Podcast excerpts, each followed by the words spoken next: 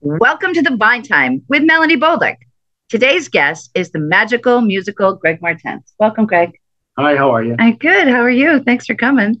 Oh, thanks for having me. And you just got back from this amazing trip to Las Vegas. Yes, it is. A couple about a couple hours ago, I was actually in Las Vegas about ten hours ago. I Nice. took a red eye. Nice. I went out to see U2 open this place called the Sphere, kind of like that microphone. That's amazing. This is an amazing show that's going on Amazing too. venue. It's the venue. I mean, I've seen U2 before. It's the venue that puts the bands over the top. Right. Okay. Very good. Nice. And you were at the first show, right? Opening night. I know. yeah, they see. spent uh, they spent three billion dollars on making this place. They have fifteen thousand, yeah, fifteen thousand speakers. Wow. and a video screen that's uh it's, it's just crazy. The Sphere, S P H E R E, Las Vegas. Check it out. Oh wow. Fantastic. Unbelievable. Best musical uh, experience you'll ever have in your life. And so I say this, and you know, Hunter Boone knows everybody, but you have, know everybody else. So Okay, cool. you know everybody in the music business. Yeah, you know, I, I, I give good back rubs. there you go. And and how did you start in the music business? Well, it's a good question. Um, uh, long story short, I, I contributed to Frank Zappa. Um, in September '81, I went to Brendan Byrne Arena and saw the Rolling Stones, and they filmed a movie "Let's Spend the Night Together." And they only filmed outdoors in Arizona, indoors in Brendan Byrne Arena. My girlfriend at the time, her father was vice president of uh, Radio City Music Hall, which is NBC. So we get to our seats. I said, "Laura, can Daddy get us tickets?" So we get to our seats, three rows on the side, and who who's in front of us? The whole cast of Saturday Night Live. Joe Piscopo, Eddie Murphy, uh, Al Franken, maybe uh, your young viewers will have to Google who those people are. Saturday Live when it was funny. When it was good. So anyway, stayed up all night, drove back to Boston University because my I, I was introduced. I was a, although I was a freshman, I was introduced to a senior at BU. There was a big deadhead. My friend, you got to meet him. You got to meet him. And his job is uh, uh, he's head of the student union. His job was to bring concerts to BU. And he was all of a sudden my friend. And he asked me if I wanted to volunteer for Frank Zappa. I was like, yeah, sure, I'll go. So I stayed up all night, snorting speed, I think, because that's what we did in 1981. and uh, I got back to my dorm, and there's a knock at nine in the morning. You ready to go to work for Frank Zappa? I'm like, yeah, let's go. Now, Frank Zappa, I'd seen a bunch of Frank Zappa shows before that uh, in Portland, Maine. Some guy threw a bottle at him in like 1978. Third song, and he stopped. He goes, I want that guy fucking thrown out of here. And everyone, everyone backed up and pointed where the guy was, and they threw him out. And Frank played like two more songs, was pissed and left. So it was like a half an hour show. So anyway, uh, I go to load, load up Zappa. 1981 is Joe's Garage Tour, and at the time in Rolling Stone magazine, uh, they said Frank Zappa's out of control. He's got two Mack trucks. The guy's crazy. He's out of control. Now fast forward, I worked for Blues Traveler and the Rolling Stones and Bridges to Babylon. in 1998, the Rolling Stones had 100 trucks. So anyway, you asked me how I got my start. Uh, that was the day I loaded in equipment uh, for a rock and roll band, and it was one of my heroes, uh, Frank Zappa. And they actually approached me afterwards, said I worked really hard. Would I consider coming to work the last three shows tour? really? I'm at BU, supposed to be getting a college education. I got mine the musical musical uh, college. Yeah. So I, I left school for a couple weeks and went to work as a roadie for Frank Zappa, and uh, that you know, then it being introduced to the Grateful Dead, and then going to work for Blues Traveler and seeing what it's like standing on stage and selling merchandise, and um, but that's where I got my start was with Frank Zappa. Nice. Yeah. And then you worked for the Grateful Dead for many years, or you sold? Well, I, I was going to Dead shows yeah. same time that you know when I met uh, Frank Zappa and stuff. But um, uh, in '87, Touch of Grey came out, and I was with a friend of mine in, in Santa Cruz, California. In between Dead shows, they were playing in Oakland and Kaiser Auditorium the next day, and people have been selling their wares at Dead shows forever. People come up with a duffel bag and sell tie dyes. But '87, it got really big, big as in people would come and set up by 10, 10 by 10 booths, and people going to Thailand and bringing back clothes and all that. It became a real bizarre, like a, a circus, and people would come to buy stuff who didn't even know the Grateful Dead who they were. But the Grateful Dead came out and told me I could sell anywhere, anytime at their concerts because I was I was selling MC Escher T-shirts, the famous graphic artist from Holland, and it had no copyright to the Grateful Dead. So the woman Calico that worked for the Grateful Dead in 1988 came out to Alpine Valley in Wisconsin and said, "You guys can sell your shirts anytime, any place at that show because you're not ripping the band off." Right. And by the way, Bob Weir would like the Snakes and Purple and Mickey Hart tank tops, so we put her golf cart up. I put three boxes on the golf, back of the golf cart, and at the time I had 16 different Escher prints. So it was medium, large, extra large. That's like you know a lot of stuff to be in control. So anyway, I sent three boxes of T-shirts backstage. Maybe one of the smartest things I ever did because the whole crew got him the band. Oh, nice. And for example, the next year I was in Kansas, Kansas, opening show of the tour, and you can't like have a seed of marijuana at this time in Kansas, let alone pull into a parking lot and set up fucking t-shirts. Right. So because I had permission from the band, I was kind of like the guinea pig. I'd pull down and I'd set up what was now called shakedown, and I'd set up my shit, and all the vendors knew what was going on. They'd all be waiting. Right. People came by, you're crazy, man. You're going to jail, you know. And I can close my eyes and I see the golf cart coming at my from the parking lot, and I can see the revolvers and the cops, Yeah. you know, in slow motion. I'm like, okay, it's go time. They're like, we're going to confiscate your truck. You're being arrested. I said, excuse me. I, I have permission from the Grateful Dead. Please get on your radio and let them know you're arresting the MC Escher guy. Thank God the guy did it. Yeah. And every radio, if we go back, know, you know, and they got on their golf cart and rode away. And then all the vendors popped up their shit, and you know, it was, that's was part of the course. And the next year in Alpine Valley, it was raining so bad, and there this cute little girl standing in front of me in the pouring rain, uh, wet and with Guatemalan bracelets. And I, I said, "Come on in here." And I just gave her a towel and told her to sell her stuff. I had a 10 by 10 booth where I was out of the rain and dried her off. And she pulled out a tape and said, These are friends of mine, Blues Traveler. Will you play it? We had this huge stereo. Nice. And my partner, Tom Pinney, who had an attitude, kind of said, uh, No. And I said, Tom, go, here's 10 bucks, go buy some balloons. So he took off. I put the tape in. Gina went back and met her friend's Blues Traveler and said, This guy, Greg Martens, is going to work for you. And, uh, long story short, I went saw them. I said they sucked. And then I went saw them again. I go, well, they kind of still suck, but they're nice guys. And then Bill Graham showed up and said, I want to take your music to the world. Phish at the time had offered me a job. And I remember calling those guys and saying, I'm going to work for Blues Traveler because uh, Bill Graham was all over that. So. Got into merchandise. At that point, I was working for this company, Brockum, uh, the world's largest merchandise company in the world, Mhm. offices everywhere. And in 1993, when I was working for them, they're, they're Crimson Corporation. Their main office is in Toronto, and they own the Toronto Blue Jays. And the Toronto Blue Jays happened to win the World Series that year. So I finally met the president of the company. I gave him shit nonstop. Where's my championship ring? Right. I don't. Uh-huh. Ah. Yeah. So um, here we are. It's the year 2023. I'm working on writing a book. Book's called Blind Bliss. It's dedicated to the memory of my best friend Bob Sheehan from Blues Travel that called me Blind Bliss one night. Mhm. I'm working on building out right now a a museum. It's called Hall of Fans. Everybody's got the Hall of Fame, so we're going to be the Hall of Fans.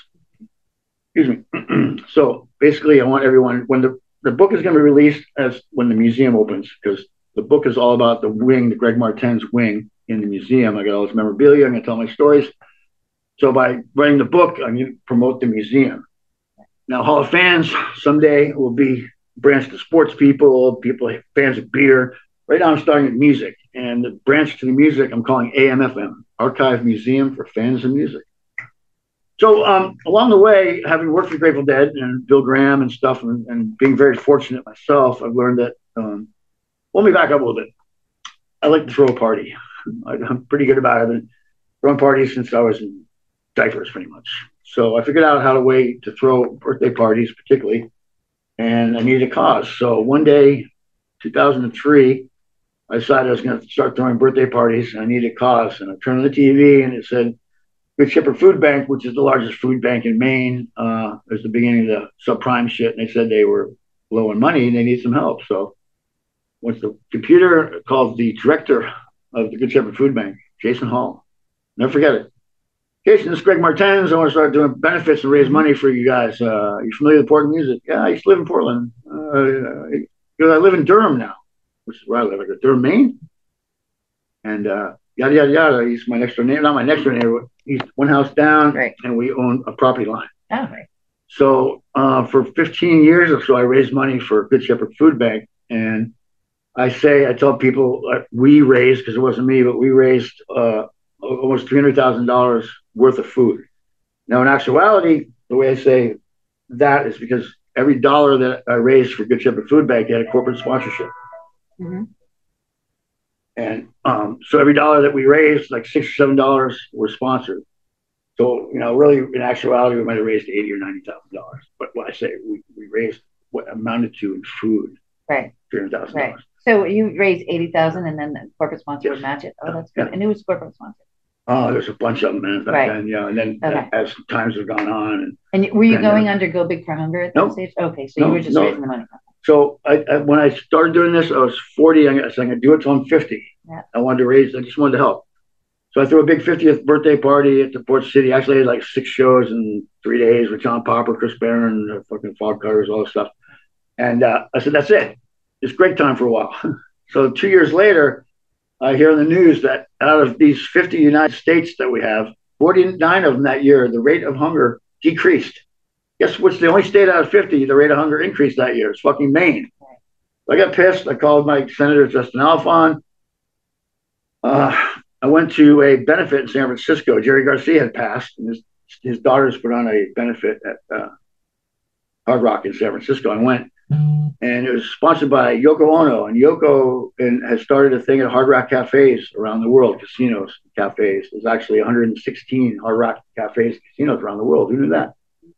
And it's called Imagine There's No Hunger, and it's obviously in John Lennon's memory. But what I what I brought back here was when you get your your bill at the end of the night. Um, there's what they call line items. There's what you owe, the tax, Mhm. line item for tip. Mhm. So what they did at Hard Rocks, they left a line item and they suggested two dollars for hunger. Mhm. So I came back here. It hit me. I was like, "That's what you're gonna do. I'm gonna start this Go Big for Hunger and this and that." And I got all these restaurants behind me, and eventually gave it to Full Plates, Full Potential, and they've made like a million dollars off my idea, which is great because they had all the contacts. Right. So I decided to get back into it. Started this thing called Go Big for Hunger, and I've been doing that for about eight years, and raised 100 and forty or fifty thousand dollars. And you do this by hosting shows. You Well, pretty much my birthday shows every Yeah. year. And sometimes people call me and want want me to help get involved or other, when, other um, festivals. Somebody was here, Otis Redding Jr. Yeah, I was writing. yeah, Yeah, yeah, that was that a- was in the summer. Yeah. That was a Go Big for Hunger show. Yeah. Uh, I met some people in Portland that wanted to get on the music scene, and they young and hungry, so I helped them, and uh, they suggested bringing Otis Redding up. That was pretty fun, and I guess you know I'm tooting, tooting my own horn here, but I have met a lot of people. Otis Redding Jr. Uh, was making making Georgia, obviously his father's Otis Redding. It was signed by uh, Capricorn Records, which is the Walden family. So when I talked to Otis Redding about coming up here to Maine, I go, "Yeah, I'm friends with G. Scott Walden." And, oh, you know, and he got my car. First thing he says, "How the fuck do you know G. Scott Walden?" You know, and we had a, you know, a fun time. He unfortunately just passed away. He yeah. passed away before his mother did. Oh, Very sad. yeah. Um, so It was a great show. It was a brilliant show. Yeah. Papers. This is hold it here. Yeah. it, this is just a paper from last year's birthday party. I got some really good press, On and uh, March 6th. Was it the 6th or the 3rd? um, I, it varies. All right. Well, I'll read a little bit. It says here, a guy did a really nice article. Uh, after spending years on the road with bands like the Grateful Dead and Blues Traveler, Durham resident Greg Martens now organizes annual benefit concerts to fight hunger in Maine, and his big name musician friends show up to help. What do Tom Constanten of the Grateful Dead, John Popper, Blues Traveler, Chris Barron, and Spin Doctors, John Fishman of Phish, and Cyril Neville, the Neville Brothers, all have in common? Besides being talented and successful musicians, they're all friendly with a guy from Durham named Greg Martens. Hey, that's me. oh man. And they all come to Maine to play his shows when he asks. Quote, he's got one of the biggest hearts I've ever encountered, always thinking about other people. When he asks me to do a show, I know I'll be treated like royalty, said Cyril Neville. So um, I love to do what I do, and it's important to take care of the artists and uh, raise money. And it's a family thing. You know, it's uh, you read the book uh, Blind Bliss, you realize a lot about my family roots. And uh, Philanthropy. Yeah. Yeah. Great. hi, I'm over here somewhere. There you are. I know. There you are. And so I ask all of my guests Yeah. this what do you love? And you I ask that? Because that's what Anthony Bourdain used to ask. But you know, He would walk in and say, What's for dinner? And what do you love? Yes. that's great because when I did I did a thing for a magazine Yeah. Portland for a while, and I asked the same question. Yeah. At the end of it's an interview. important question. A lot of people have a hard time answering. It's true. I don't know what it was, but Yeah. Um, what do you love? what do I love?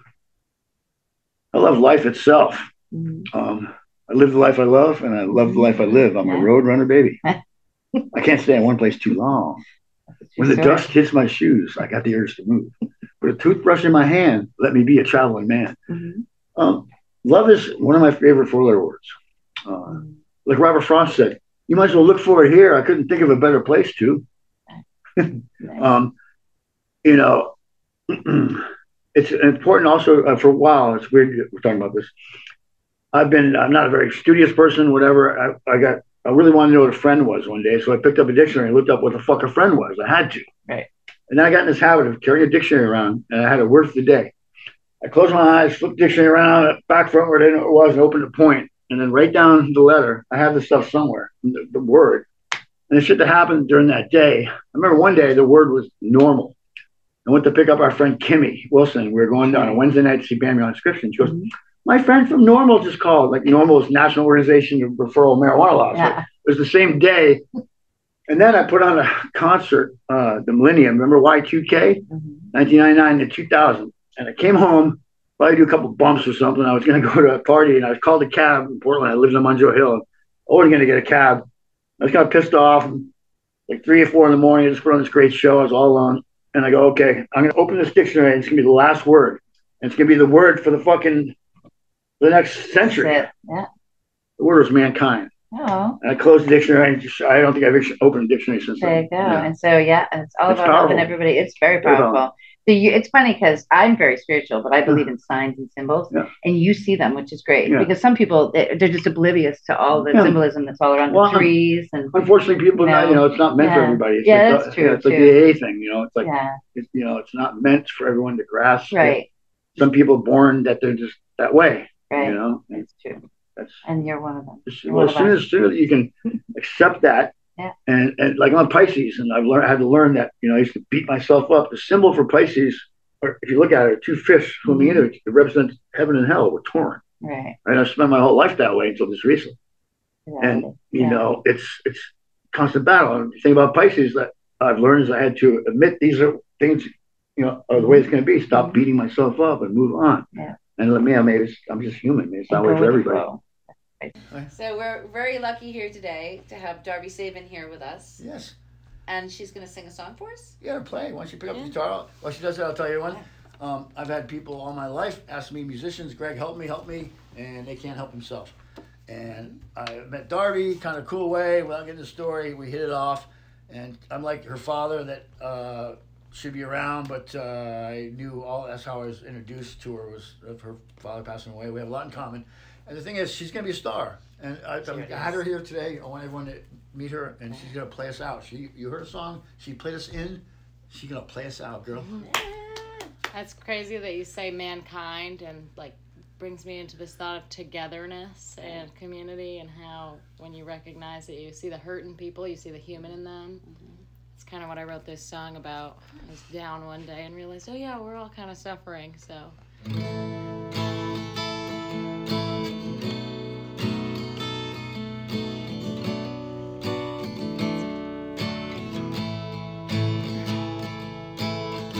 we have it made. Our ambitions lining up, moving out, dismantling tradition. We'll all get paid. We won't be scrambling. He'll be an artist and she'll take pictures, and I'll be a musician. Yeah, the teens were hard, but those years taught us how to start grinding past the rocky roads and make better decisions. Together we try to sacrifice heartache that's behind us. Try to free our minds and live our lives chasing only what makes us strong and raises us up high. Together we try. Together we try.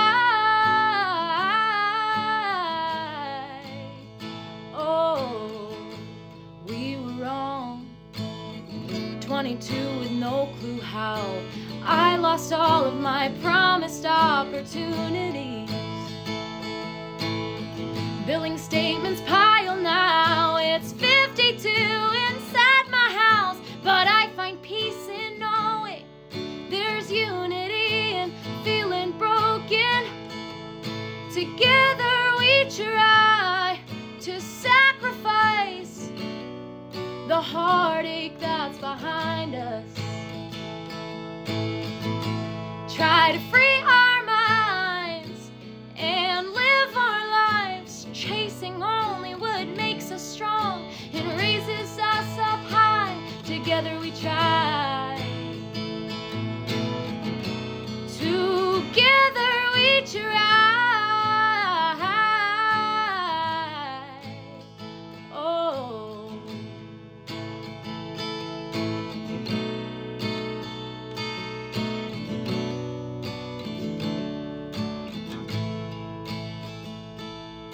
Beseech the Savior, we plead and wager reverie.